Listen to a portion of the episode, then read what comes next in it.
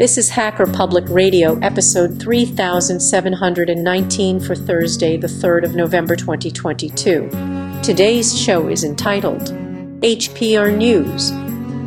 It is hosted by some guy on the internet and is about 10 minutes long. It carries a clean flag. The summary is InfoSec, the language of security.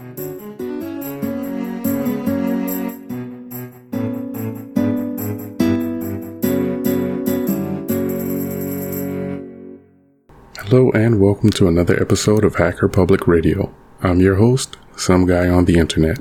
I've made some adjustments to the news with Scotty, and I'm going to be calling it HPR News. That way it's a little bit more in line with the branding. It's still early days, and I'll be making more adjustments to it, trying to figure out what feels good and what not. But this segment I'll call InfoSec, the language of security. Our first topic typo squatting. What is typo squatting and how do scammers use it? The attack known as typo squatting uses modified or misspelled domain names to trick users into visiting fraudulent websites. The heart of this attack is domain name registration.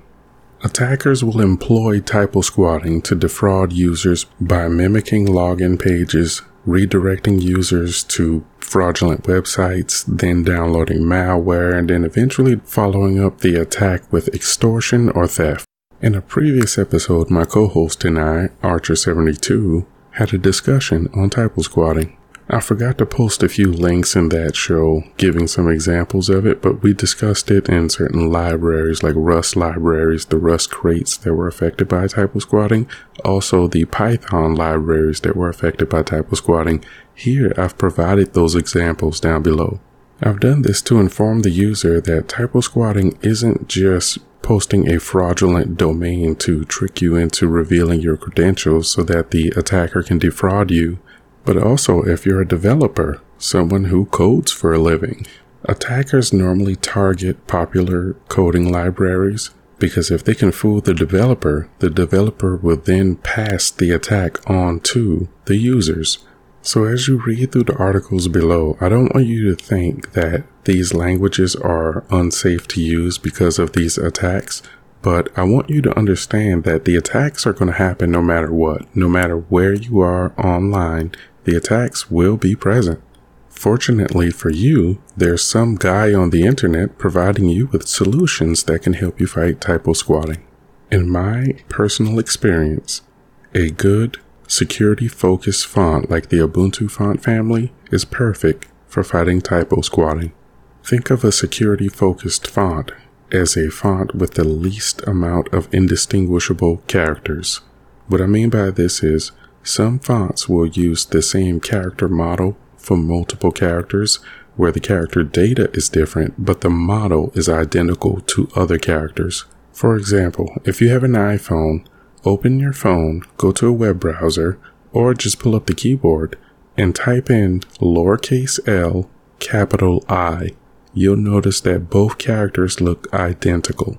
In other fonts, like the Liberation Sans font, if you open up LibreOffice and just type in a lowercase l and a capital I, highlight and change the font to Liberation Sans, the models are technically different, but visually you can be tricked into believing they're the same model because they're slightly different.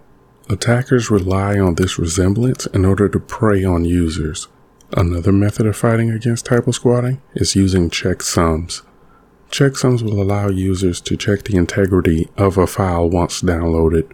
So even if the file appears to be the exact file and it looks and spells the same, if it's been modified in any way past what the developer who originally created it or packaged the file, it will show up in the checksum.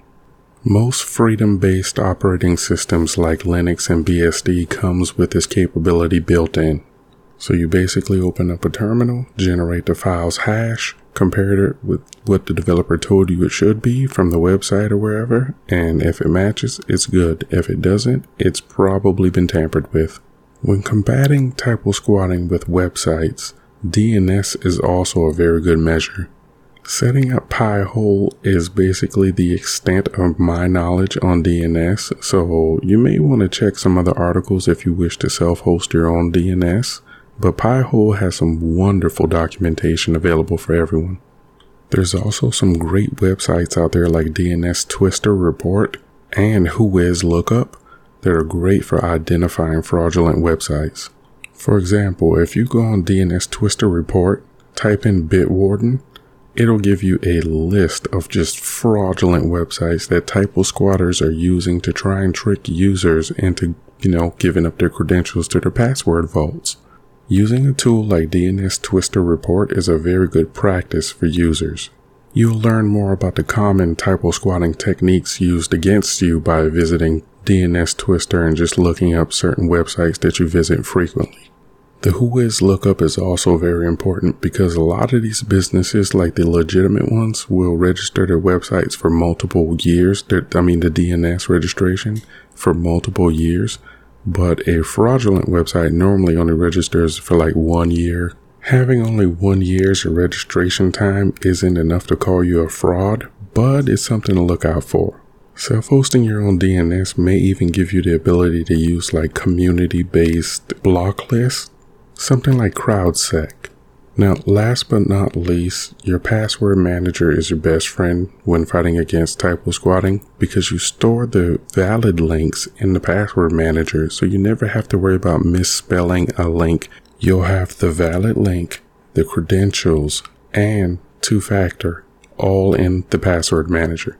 That takes us directly into the next topic two factor and multi factor authentication. First, Let's talk about authentication. This is the process of verifying the validity of something, usually your username and password. Having this alone is just called single factor authentication, and it's not enough to stop attackers this day and age. Two factor authentication increases the difficulty for attackers by providing users with an additional layer of security to accomplish authentication. So you'll have the first factor or single factor, which is the username and password, followed by the second factor of a TOTP or OTP, which is the one time password, that six digit code that you normally get sent to you, either by SMS or email or however you receive it. Your authenticator apps will also help you with TOTP, so Bitwarden, KeePassXC, etc. They'll help you with TOTP codes as well, and security keys like YubiKey. In short, 2FA works a lot like going to an ATM. You have your bank card and your ATM PIN. So that's something you have, a physical object, and something you know, which is the bank PIN. That's how you authenticate. There's also multi-factor authentication, which is very similar to 2FA, except you can include things like biometrics, which are like the fingerprint scans, your retina scans, your facial recognition, or voice recognition. So now an attacker with multi-factor authentication is going to have to not only know the username and password, they'll probably have to intercept a TOTP key or possess a physical object like a YubiKey, as well as try and navigate the inheritance factor, which is your fingerprint or your retina or your voice or whatever. And they'll have to do that usually within a limited amount of time. And if they fail, they can only fail a certain amount of times and, you know, all sorts of other factors. So, in short, use 2FA. It really, really makes it difficult for attackers to come after you, taking you out of the low hanging fruit category. And if you can, or if you're willing to, use multi factor. I personally don't go toward the biometrics because you can be compelled to use those to unlock devices, especially in like airports and things of that nature.